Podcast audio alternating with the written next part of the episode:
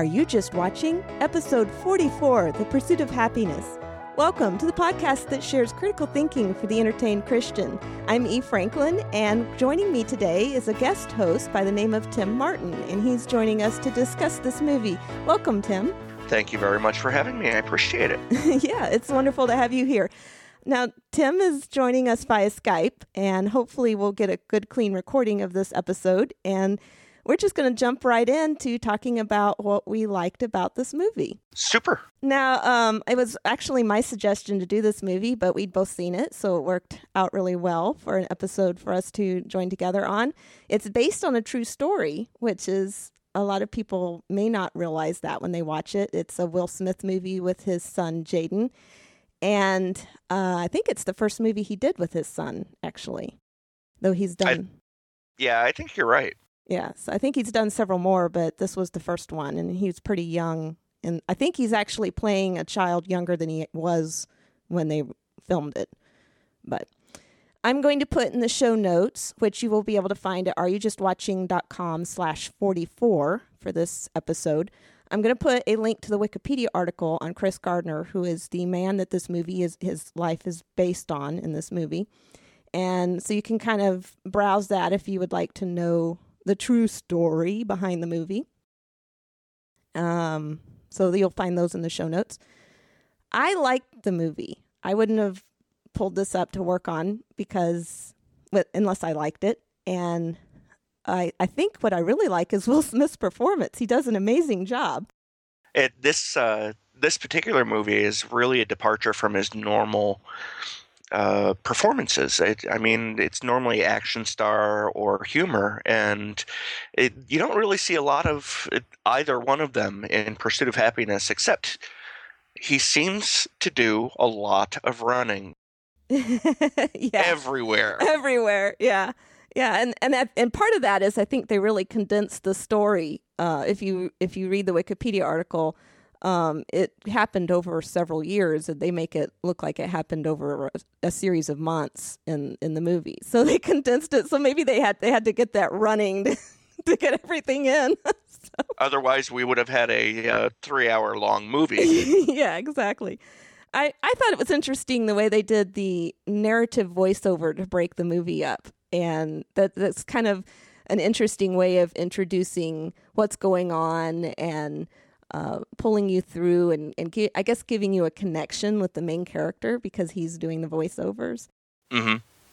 Uh, it's I I enjoyed the uh, the narrative, except I have to admit I was a little bothered by not being able to figure out what the framing uh, or the the standpoint of the narrator was because it never gets to a point in the movie where it shows when he's talking, like at the end yeah. Uh, yeah, when it shows he's telling the story or something. Right. I kept waiting for that and it never happened.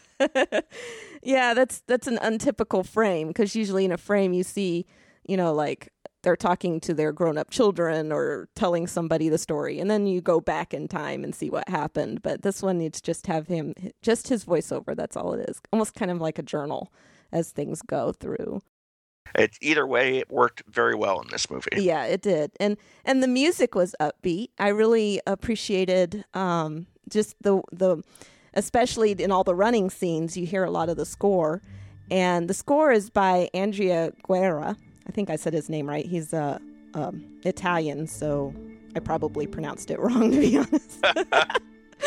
um, but I I'm going to play a little bit of that in here.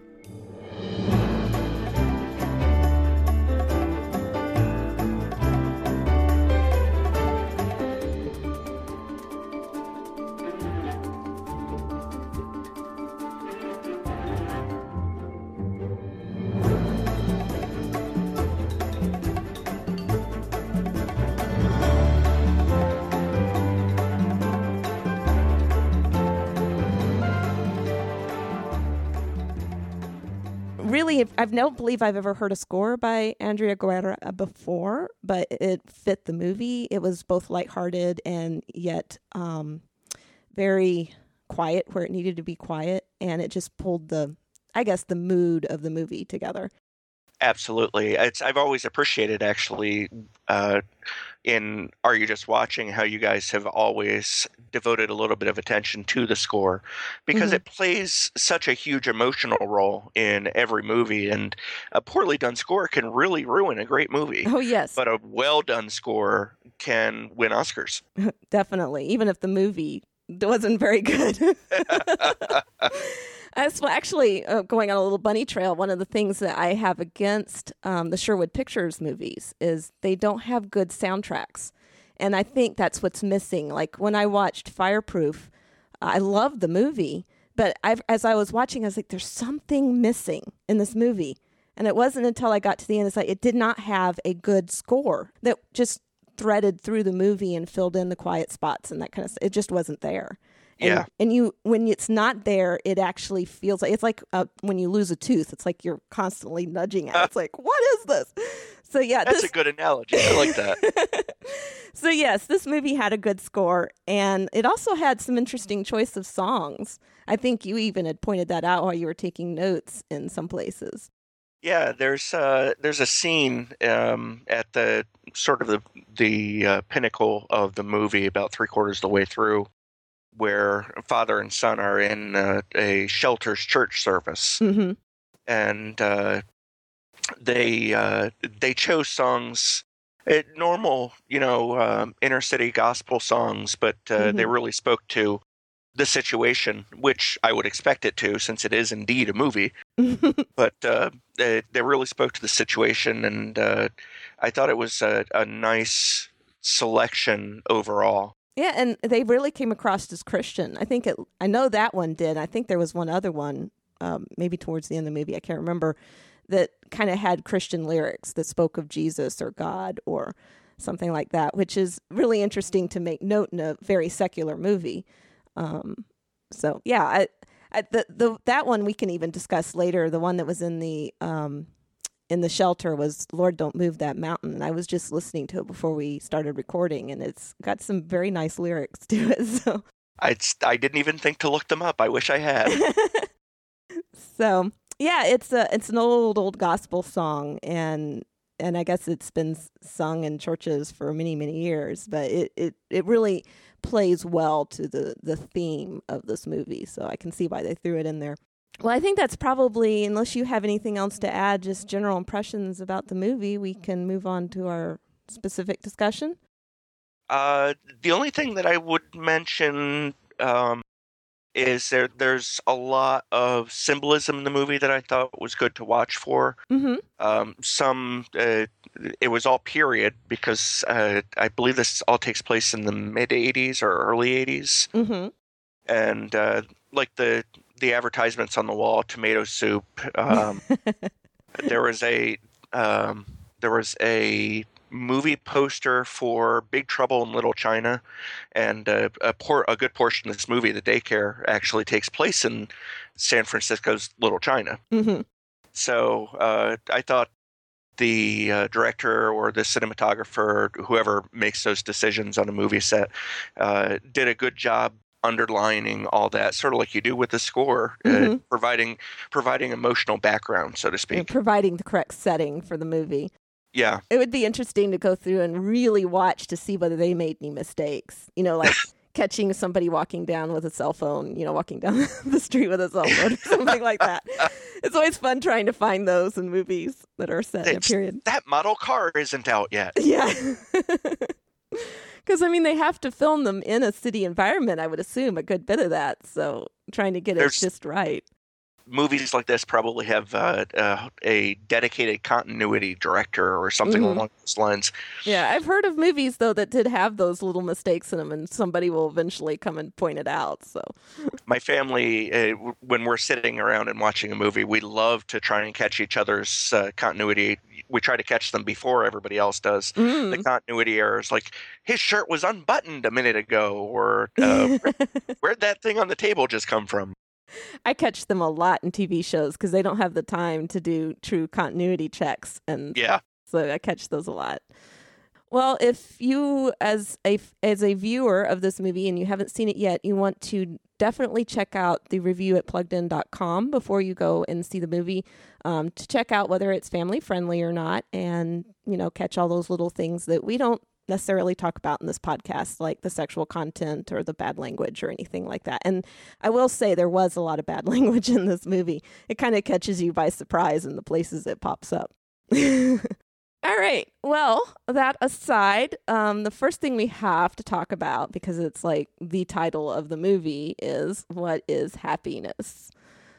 Of course, we're going to have to discuss the misspelling of the word, because I know that when I first brought this movie up to you, you were like, oh, it just drives me nuts that they have it misspelled. okay, I admit I am a tad OCD. or rather, CDO, because I'd prefer it was in alphabetical order. Yes. But before we get to the misspelling, the first quote I want to deal with is I still remember that moment. They all looked so happy to me.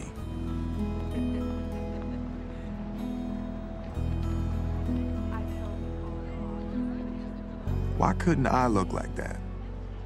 Now, this quote is basically Chris seeing the the people that he envies the most, the the ones that have it all. You know, they drive the nice car, they're dressed in a suit, they're running to work and they look happy and successful and he's envious of it. And eh, you know, it kind of it grabbed my attention because it's one of the first things in the movie is him seeing this happiness and he says, "Why can't I look that way?"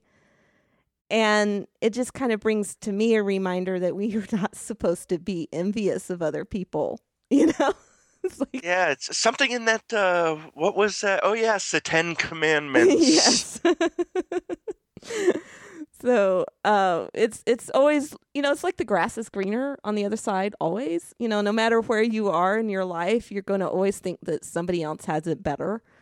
And if we spend all our time looking at what we think makes other people happy, we're always going to be discontent with what we have. Absolutely. Yeah. So I think the movie almost starts out with layering in that layer of discontent with Chris from the very beginning um, because he's already looking at other people as being happier than he is. And I, I think he has a reason, uh, a reason to, but I, I don't think it's an issue of uh, he isn't happy, but I think he understands that there that the risk that he took in this business proposition, this business idea that he's tied up in, uh, is you know it's his fault that he's that he's having trouble, or rather, not so much his fault, I guess you would say, but it is. Uh, it was a bad career choice. yeah, yeah, and it's in the Wikipedia article. It says that the the market changed at the same time, and mm-hmm. it, it it was a luxury. As a matter of fact, um, there was a quote. What I didn't know is that doctors and hospitals would consider them unnecessary luxuries.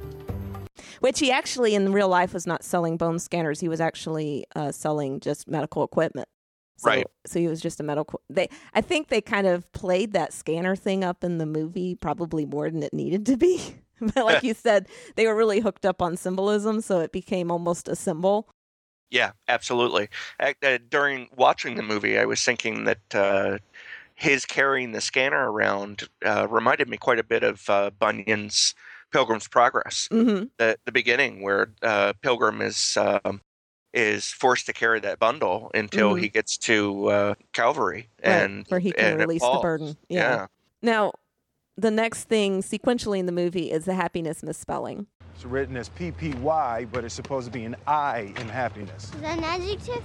Uh, no, actually, it's a noun, but it's not spelled right. Okay, so um, there is the, where he's actually pointing out to his son because it really bugs him that the happiness is misspelled on the sign outside the daycare. so they put it in the movie to bug the rest of us.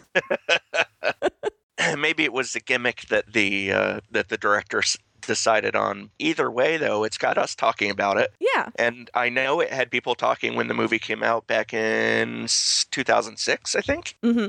So it did it. It did its job, Yeah. and I think it served the purpose in the movie, where uh, happiness is really being defined on an individual basis for the main character. hmm So uh, happiness is however you want to spell it, sort of like home is where you hang your hat, or home is where the heart is. yeah, it, it is very interesting that they just nail that so hard because it, it makes you then look for all of the instances where happiness is discussed in the movie. Well, the next thing that we can talk about with happiness is his girlfriend, Linda. And I'm going to say girlfriend because nowhere in the movie does it say they're married. Did you notice that? I actually I didn't notice it, but now that you say it, by Jove, you're right. And, and all my notes list her as the wife. hmm I guess that just shows how old fashioned I am. They have a child together. hmm Well, it- it kind of it jumped out at me when I read the actual true life story of of Chris that he he had been married and then he had a child with his girlfriend Jackie, which they called her Linda in the movie, but in real life her name was Jackie, and so he left his wife so that he could raise the child with his girlfriend, who eventually um, walked out on him. So. Yeah. Um, that was the, the series of events in, in actual life. They never mention him being married to someone else, um, but they don't really actually say that he and Linda are married in the movie either. No, I am not happy anymore. I'm just not happy. Then go get happy, Linda. Just go get happy. So Linda says she's not happy anymore. And one of the things that really struck me now, I understand why she's not happy. Any woman would if you watch the movie. He's obviously not providing properly for her, and she's working multiple shifts just to pay the rent. So I can understand why she's not happy. But at the same time, the way she yells it at him like that makes me think that it's all about her. And since she's not happy, she's leaving. And I don't think that's the proper attitude for anybody in a marriage or a relationship in this case.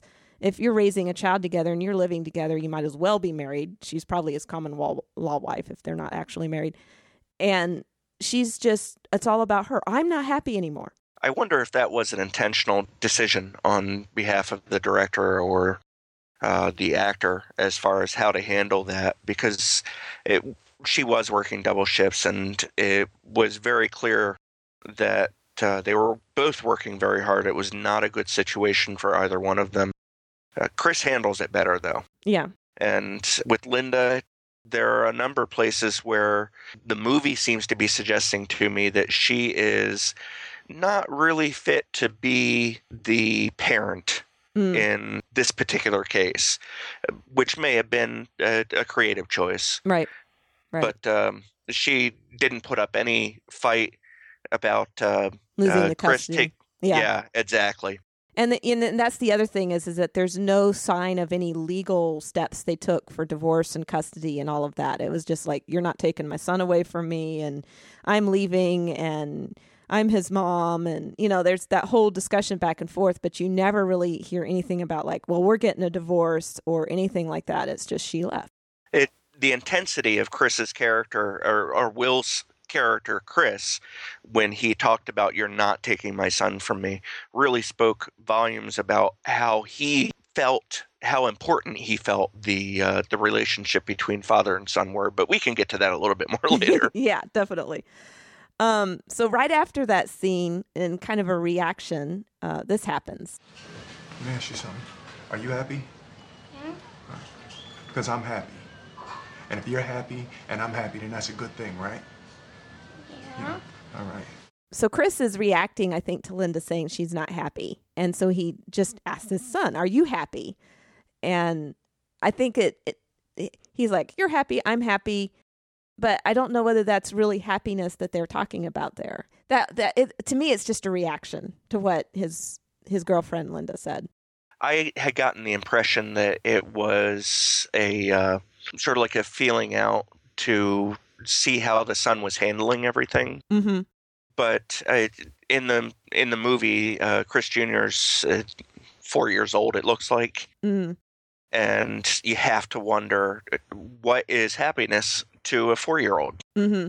Is it maybe the the doll he carries, or um, Knowing where he's going to sleep at night. I know that that, that came up a couple times. Like, where are we sleeping tonight? Uh, actually, it happened in right in that scene, right after he asks him if he's happy. They're at, well, where am I going to sleep? Where's mom? You know that kind of that kind of disjointedness where his life is coming apart and he doesn't understand why and it's hard on children and you you really do get the feeling that he has a sense that he's tied into it somehow mm-hmm. he he asks is mom uh, leaving because of me right now um, of course the biggest scene having to do with happiness is at the end it's actually narrated this part of my life this little part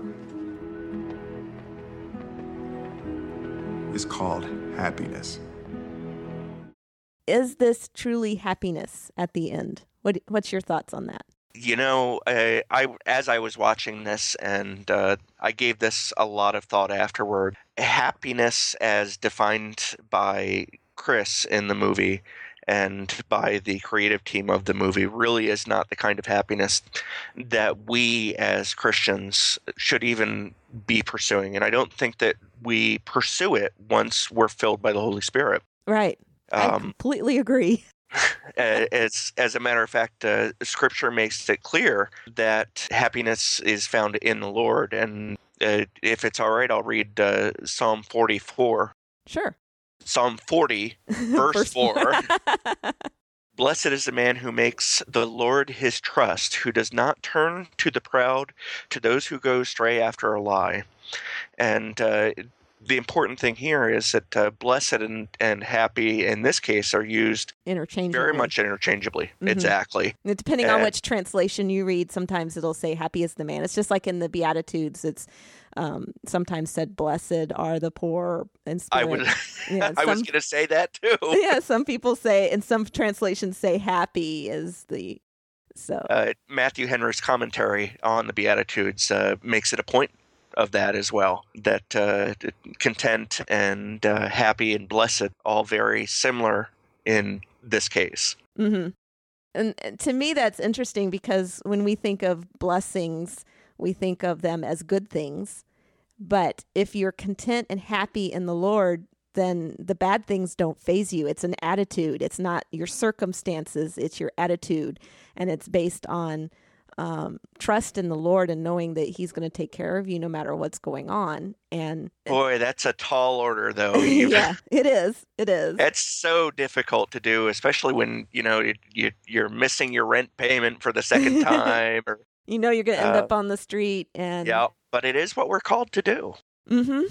And that's why it's an attitude and not based on circumstances. Because if we base our happiness on what's going on around us, then we'll always be on this like roller coaster of emotion, ups and downs that just take us into the pits. And if we find contentment in God and knowing that He's in control, then that it kind of smooths out that roller coaster. And I honestly don't know how people who don't have the Lord deal with their lives because there's nothing to smooth out that roller coaster. I I've been a uh, Christian since uh, very early years. I, I think uh, uh I think I was five when I accepted Christ in a vacation Bible school mm-hmm. that uh, my grandparents worked at. So I've never really had a uh, a time in my life when when I didn't at least feel the presence of the Holy Spirit, even though I might have been looking at it going, "Go away, leave me alone." but uh, it's I I see folks at work who have to deal with the difficulties that we face on a daily basis, mm-hmm. and it's it's clear that it gets to them just like it gets to to me and to my brothers and sisters in Christ. But uh, without the assurance, the, the blessed assurance, you might even say, mm-hmm. I, I can't fathom how they do it either. Yeah, it's tough. Now, another scripture um, that we pulled for this is Blessed is the one who finds wisdom, for the gain from her is better than gain from silver, and nothing you desire can compare with her. That's Proverbs 3 13 through 15. And it's interesting because this is saying that, that those that have happiness are the ones who seek after wisdom.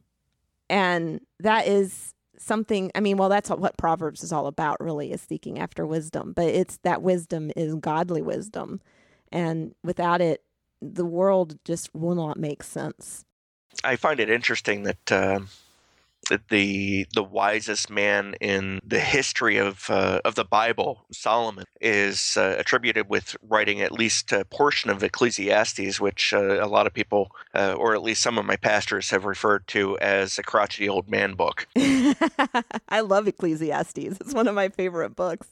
There's a lot of good stuff in it about, you know, just learning the proper perspective of of living in life. It's it's an important book and it, it takes you through all the things that we go through as people trying to find happiness and, and meaning in life and, and knocks them down one at a time until you come back to it's all about God. So Yep.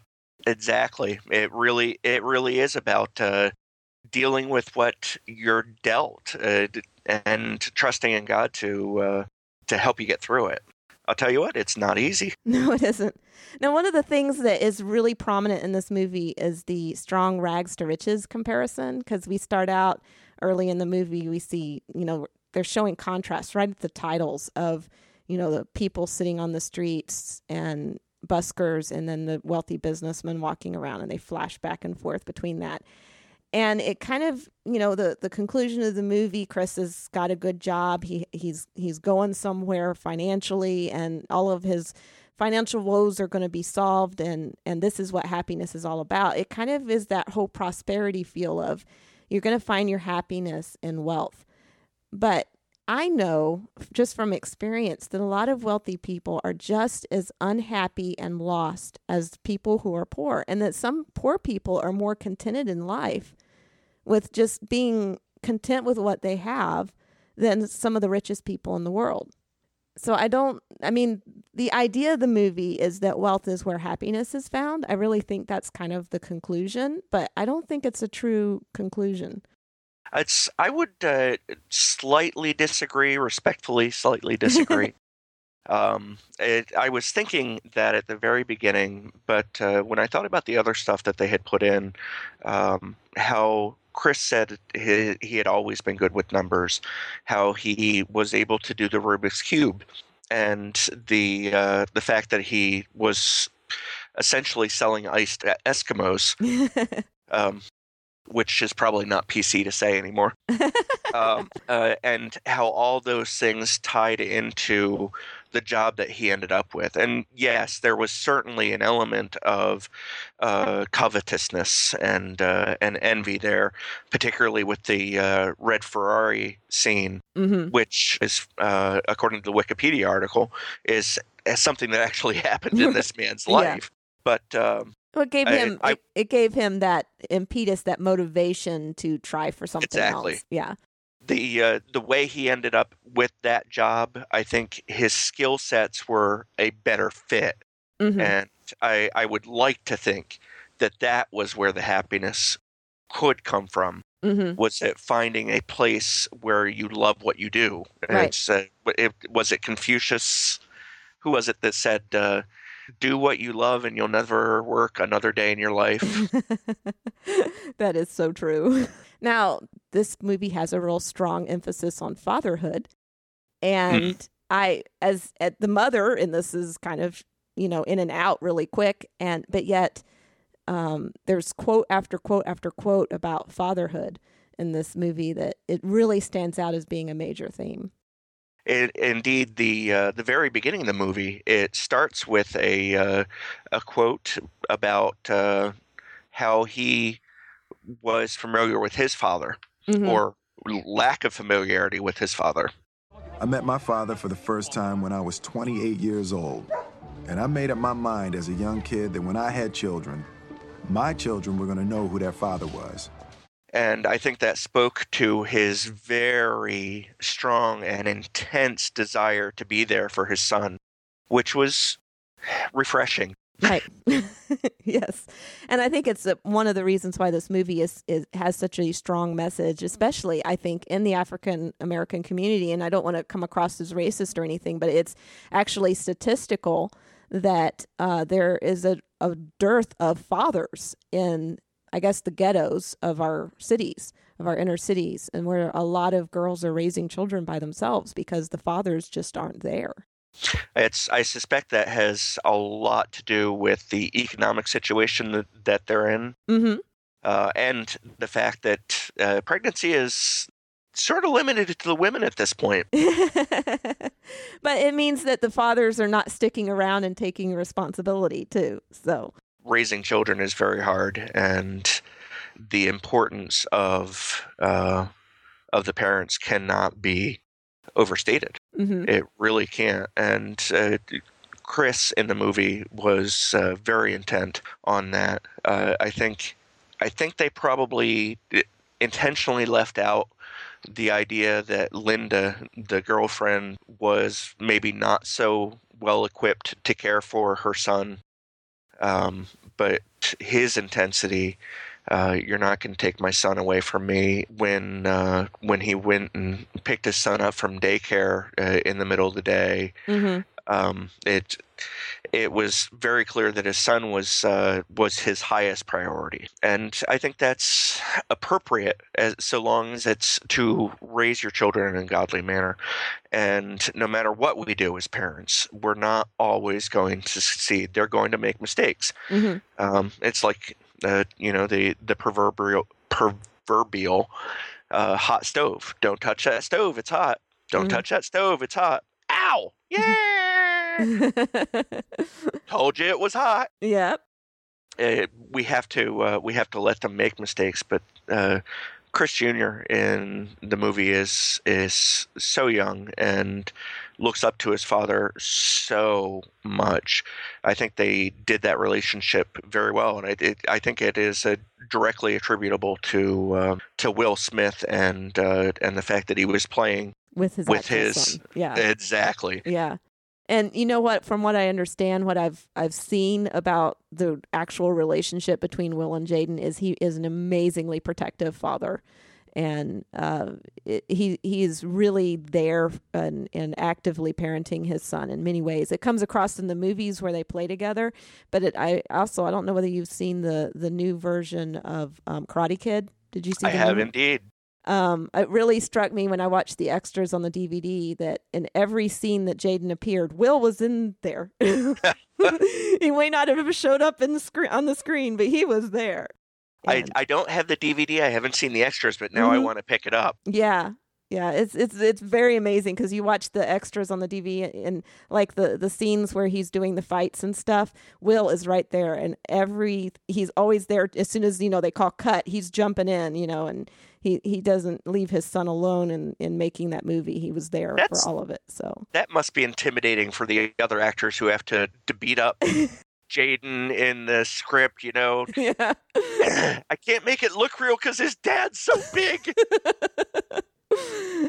it, the scripture it puts a lot of a lot of thought uh, it, into the importance of uh, father son and parent uh, child relationships all throughout the Old Testament and New Testament. It's you see well Old Testament uh, definitely you see the relationships of the uh, the parent and the, the children. hmm Uh, I guess not so much in the in the New Testament, but the New Testament does speak to that relationship Right. uh, a number of times. Um, in in Ephesians, Paul speaks to uh, a number of the uh, the familial relationships, including Ephesians six four, where uh, he says, "Fathers, do not provoke your children to anger, but bring them up in the discipline and instruction of the Lord." Which ties directly back to Proverbs twenty two six. Train your child in the way he should go, even when he is old, he will not depart from it. Which is one of my personal favorites Mm, because it, it speaks to what we want as parents, which is for our children to be better than us. And I think it's interesting that he did the don't do not provoke your children to anger, but bring them up in the discipline. Because I think a lot of disciplinarians, you know, the the fathers that are the strict disciplinarians, they never have that emotional attachment with their children that makes the discipline um, appropriate. It's it's just their taskmasters, and if it's not done right, you know, they punish. And and so I think that that that statement of "do not provoke your children to anger" speaks to the the necessity of having a loving and committed relationship with your children that isn't just about discipline. Yeah, absolutely, and uh, it it's clear. Even Christ makes it clear that it would be. Uh, I wish I'd looked this one up now, but it would be better for a uh, lodestone to be tied around his neck Mm. than uh, to to cause harm to come to a child. Or uh, I know I just butchered that Oh one. no, that's okay. We'll put it in the show notes. They'll get it there. Anything else you want to discuss about fatherhood? Yeah, it's there was one thing I uh, one last thing I wanted to mention in particular with this movie was that uh, uh, Christopher Jr. looks up to his father in uh, in a very heroic way. It's like the man can do no wrong, and uh, there's uh, a little bit of that uh, symbology that uh, that I referenced at the beginning. Um, he's carrying around for much of the movie. He's carrying around a Captain America doll hmm this doll, it, Captain America in particular, I think is uh, very apropos because Captain America in uh, in the comics in the movie is a very old fashioned, very honest man, and um, I think that that it is the epitome of hero worship and representative of Christopher Jr.'s relationship with his father hmm and there's this there's a scene where he loses that and i think that uh, alludes to the point in all of our lives when we realize that our parents are not infallible and uh, then we human. become yeah then we become teenagers and believe that they are only fallible yeah, yeah. That that's definitely a very strong scene in, scene in the movie where he drops the dolls. They're rushing to the bus, and Chris won't let him go back and get it. So it's and it it's for good reason too. In the movie, they are rushing to get to the shelter because you know they only have so many bed spaces, and there's always a long line. And if you don't get early enough in line, then you don't get a bed for the night. And making sure that they have someplace to sleep is is paramount. So you feel for the dad, you really do. You're like, oh, you wish you could go back and get it, Mhm. but it's a priority choice that I would have made too. Yeah. Yeah. Because as parents, we always know the circumstances better than the kids do. All they know is, oh, we lost a toy that means a lot to us. And I mean, it would be like trying trying to stop your child from running into a burning house to get a teddy bear that got left behind or something like that. It's like you know that that's not a safe place or there's other issues involved that the child is completely blind to. So it's it's decisions that you have to make. They're hard. yes, they are. especially when you have a child screaming and getting upset and you have to just and like and i think he even loses his temper there in that scene so Uh, it was one of the very few places where the main character lost his temper, and uh, it it makes a strong impact. now the other word that is in the title we've dealt with happiness there is another word in the title the pursuit of and it's interesting that the pursuit of happiness is actually part of our um, founding documents for this country. It's like that that w- we want everybody to have the life, liberty, and the pursuit of happiness. And he even brings that out in the movie. It was right then that I started thinking about Thomas Jefferson and the Declaration of Independence and the part about our right to life, liberty, and the pursuit of happiness. And I remember thinking, how did he know to put the pursuit part in there? That maybe happiness is something that we can only pursue, and maybe we can actually never have it no matter what. How did he know that? So he's this whole movie because of the title is about his pursuit of happiness, what he considers to be happiness, and th- whether that be the wealth of a good paying job or just the satisfaction of doing a job that you're good at doing, which in this case it's kind of both. Um, it's interesting that when I kind of started looking this up in in scripture, I couldn't find anything about pursuing happiness in life, but I found a whole lot about pursuing righteousness. That's interesting. Yeah. Yeah, I couldn't in fact when I I was trying to look up words trying to you know come at it from different angles and I tried ambition because really pursuing um, what you want to do and pursuing dreams is kind of an am- ambitious kind of way of looking at it. Um, the ambition uh, I found three scriptures that had the word ambition in them. It was Second Corinthians twelve twenty, James three fourteen through 16, and Galatians five nineteen through 21. Every single one of them talked them as being selfish ambition, and it was in a list of bad things. so I was like, oh my goodness, ambition is negative in scripture. but there's a lot of scripture having to do with pursuing righteousness. and not dreams or happiness. So one of them is the one who pursues righteousness and faithful love will find life, righteousness, and honor. Proverbs 21 21. And then in the New Testament, there is, so then we must pursue what promotes peace and what builds up one another. Romans 14 19. And then in 1 Timothy 6:11 it says, "But you, man of God, run from these things and pursue righteousness, godliness, faith, love, endurance, and gentleness." And then those run from those things is following a list of bad things. So, um, so in context is saying you you don't pursue these things, but you want to pursue faith, love, endurance, and gentleness. It's, I'm sure it will strike you as uh, as very original, but I happen to find First Timothy and Second Timothy to be my favorite books of the Bible. hmm, I wonder why. Just because he wrote those to me. Yes, of course, and all the other Timothys. Uh, well, yeah, yeah. It's but you know, it it was to me first. no, I'm not uh, out of my mind. Um, and my final verse, and this this jumps back into the Old Testament, is why should God be angry with your words and destroy the work of your hands? For many dreams bring futility, so do many words. Therefore, fear God. Ecclesiastes 5, 6 through 7. And I threw that one in because it's kind of the negative to the positives of pursuing righteousness. And Ecclesiastes, as we've already mentioned, is a book that um, talks about all the things that are futile. And pursuing dreams, according to this verse, is brings nothing but futility. So I do wonder how much that ties into the uh, the final instruction that we are servants in Christ. Mm-hmm. Um, it's because really, when you think about the job of being a servant, the, the necessities of it, pursuit of uh, or ambition in general, really doesn't uh, tie out well in, in storytelling. Ambition in a servant is almost always the background of an antagonist, not a protagonist. Right. yeah, it's it's definitely um, interesting. It, I, I kind of struck me when I started looking for the scripture. It actually surprised me how there was really nothing in scripture about pursuing your dreams, even though I think we all encourage our children to to dream big. And, and in fact, in this movie, he actually tells his son, "Don't ever let somebody tell you you can't do something." Not even me.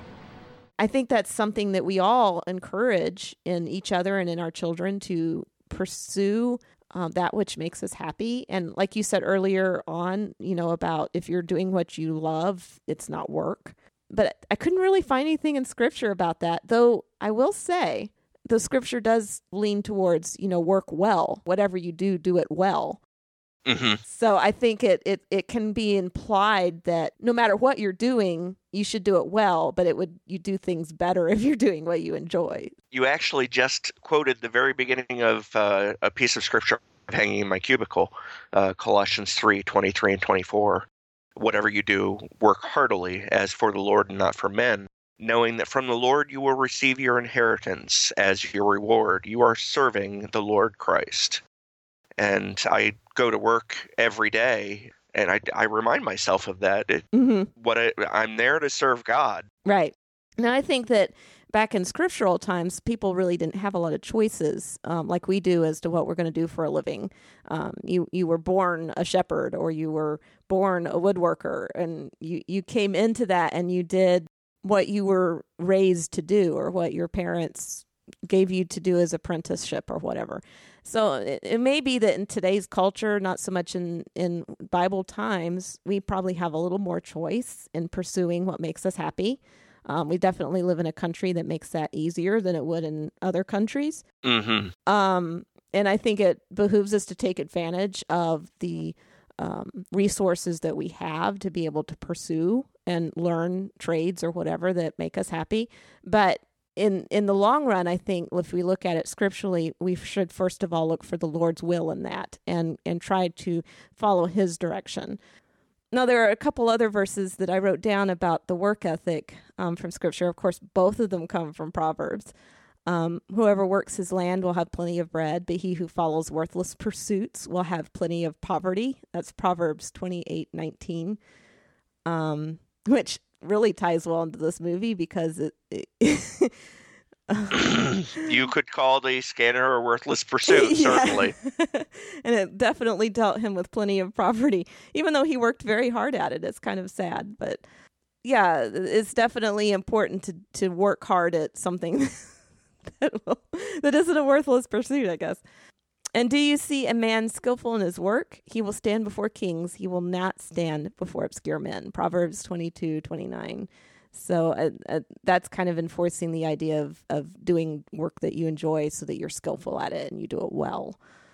So, and you will, you will be noticed when you do your work well, basically. Now, um, there was one last thing that really caught my attention. I'm not even sure whether it, you may have noticed it as much as I did, but when, um, Chris first comes home with the idea of becoming a stockbroker, um, Linda really scoffs at it. Stockbroker. Yeah. Not an astronaut? Um, one of the things I know of uh, as a child, seeing my parents together, my parents went through a lot of, of money woes and job problems when I was growing up, and we moved a lot. And there were times when we didn't know where the next meal was coming from, and so I kind of seen this from firsthand from a child's perspective. And one of the things I never saw my mom do was ever disrespect my dad and the problems that he was having trying to find a job where he fit in and could could pursue long term. And I think it's so important that women follow what scripture tells us to do to submit um, to our husbands and in uh, Ephesians 5:24 it says now as the church submits to Christ so also wives should submit in everything to their husbands. And in 1 Peter 3 1 through 2, it says, Likewise, wives be subject to your own husbands, so that even if some do not obey the word, they may be won without a word by the conduct of their wives when they see your respectful and pure conduct. I didn't see that in Linda at all. She did not come across ever respectful to Chris or um, she scoffs at his dreams. She's she's not um, the helper that God made women to be for men. Mm. There's certainly the implication that they had a much more caring relationship in the past. Mm-hmm. But uh, you, you, definitely don't see any of that respect in uh, the script. And, you know, if, if we look at the true life of Chris and realize that this was a girlfriend that he had an affair with and they had a child together, uh, it kind of puts a different dim- dimension on that relationship. I was a bit disappointed when I read that. Yeah. So I mean, it does it does mean that she's not technically his wife, and so there's already been failures there, um, relationship wise, in the past that's led to this. But at the same time, um, as a woman in a relationship with a man, I think Scripture is very clear that we should never um, cut a man down, disrespect him. It's our job. God gave it to us all the way back in Genesis when He created Eve. It's our job to be the helper, not the hinderer.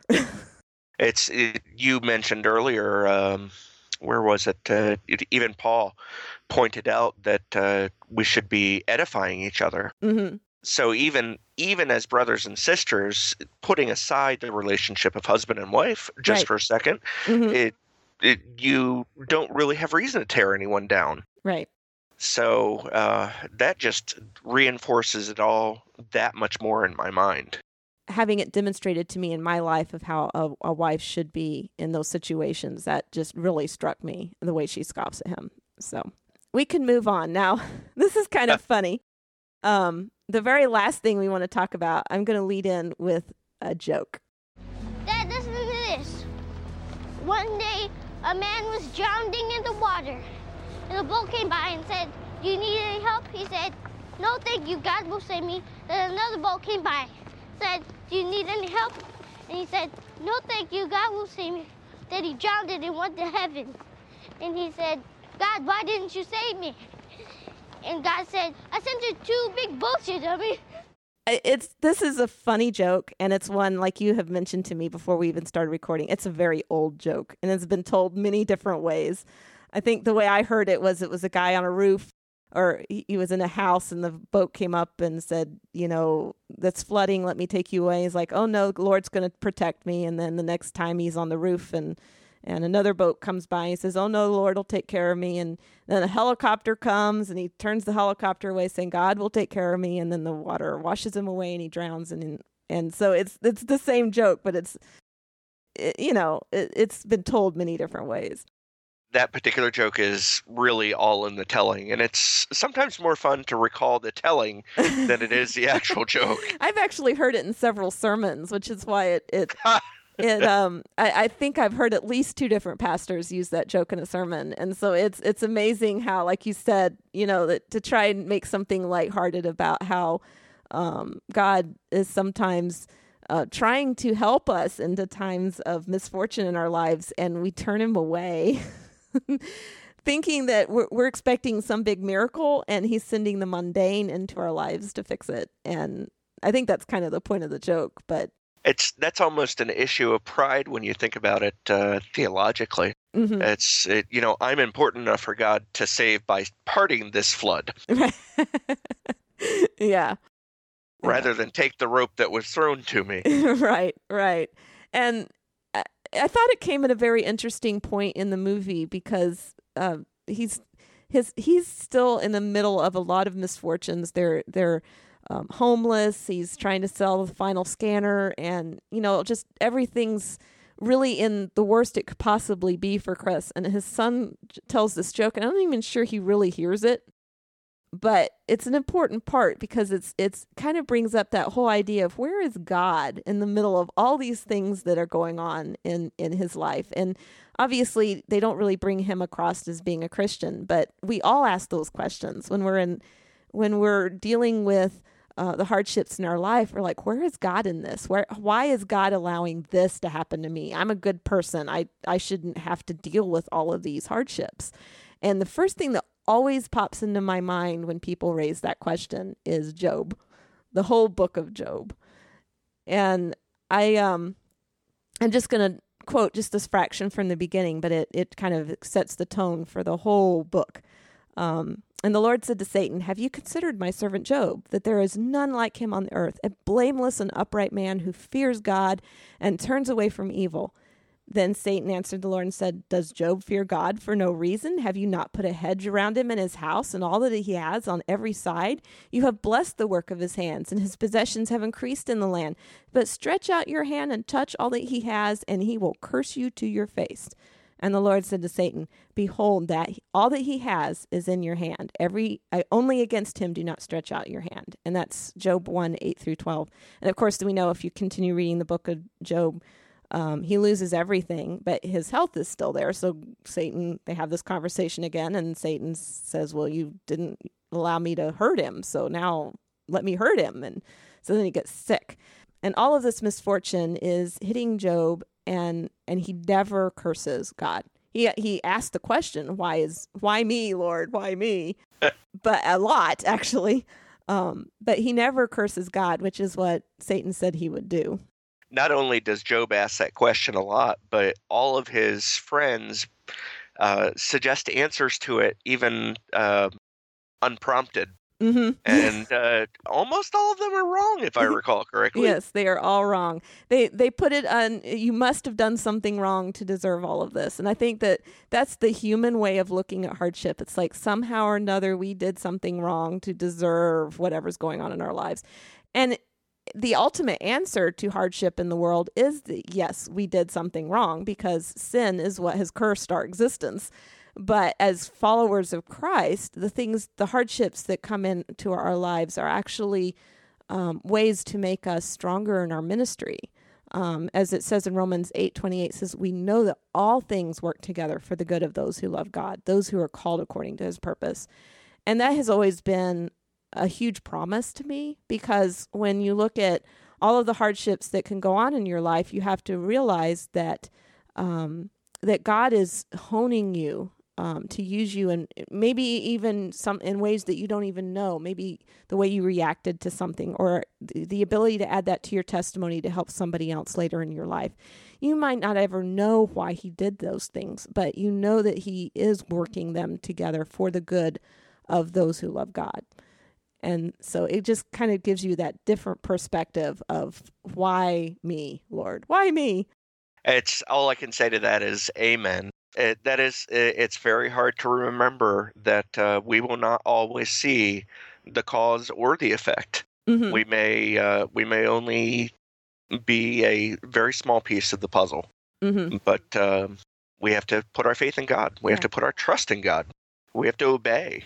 Now, um, if of course, I always try to put this somewhere in a podcast. If if you're listening to this podcast episode and you don't know what we're talking about, about the piece of knowing God is in control, and and having God active in your life, directing you in in ways, um, I really encourage you. Um, to find out more about it, and I'll put a link in the show notes right here at the end of the show notes that you can click on. That'll t- tell you more about um, what you can do uh, about finding finding Christ and accepting that free gift of salvation that He has for you. Well, do you have any final thoughts about the movie? I do. It, I I did like this movie. Um, I liked it the first time I saw it. I liked it when when we watched it for the podcast. Uh, part of uh, the reason I liked it so much is because it it brings so much together. Uh, it takes such a complex situation and boils it down into a, a nice, strong narrative that makes you think. And I think it was a perfect choice for Are You Just Watching? I um I've been really happy with getting a chance to do something that isn't sci-fi oriented because I think like the last four or five movies I've done were sci-fi. So I didn't even know there were stuff that wasn't sci fi oriented. so yeah, this this is great to be able to um, pull up a movie that just deals with the real issues in people's lives, and and that's another thing that's really nice about it is that it is a it is a real story. It's not just something that people made up for the script, though it's probably been adapted a great deal. Um, it's a true story. It's something that really happened to somebody, and I think it made him sensitive. If you look at, you know, the story about his life is is he really has this strong desire to help people in need um, with home, you know, job training for homeless and that kind of thing. And it's just amazing um, where this took him as an individual, and and it when you watch the movie, it kind of gives you a whole new view about those untouchables, those people that we don't like to even look at when we're walking down the street. That Hmm. they all have a story, you know, and they're all, and sometimes all they need is just somebody to reach out a hand to them and help them up. Definitely something to take away and think about. Absolutely. Well, um, that's what we thought of Pursuit of Happiness. Uh, we'd love to hear your feedback. You can comment on our show notes. Just go to areyoujustwatching.com slash 44 and leave comments there. You can also uh, call our voicemail number. That's 903-231-2221. And you can email us, even audio files or just uh, written files, uh, feedback at areyoujustwatching.com. We'd really love to hear feedback from you guys, and we want to know what you thought of Pursuit of Happiness. You can follow me on Twitter. I'm at uh, twitter.com slash Eve Franklin. Tim, do you have anything on Twitter? Uh, I do, actually, but uh, Don't know that you want anybody following you. uh, I'm I'm on Twitter and uh, Google Plus uh, as uh, uh, Rencheple, which is a made-up word that I've been using since the late '80s on the internet, and it's never been never been reused. Um, that's. R E N C H E P L E, and I'd love to have uh, folks follow me if they're so inclined. Oh, cool. Wonderful. And we'd love for you to check us out also on Facebook. We have a Facebook page, and you just look for Are You Just Watching? You should find us pretty easily. It's um, hopefully a place where we can start discussions, you know, get people talking. And I'd love to have people suggest movies that we can talk about in the future. Uh, Tim is actually, he's guest hosting on this episode, but we're hoping that this works out well enough that he'll become a regular co host on the program. So That would be wonderful. I know. I'm, I'm looking. I'm excited about it because, as you heard in my last episode, I'm it was getting a little hard to do these by myself. So it's so much easier to converse with somebody. If you had to keep doing it, would you have developed a split personality? Probably not, but I think I already have a little bit of one. So. we could listen to you argue with yourself. well, thanks again for listening, and I'm Eve Franklin. And I'm Tim Martin.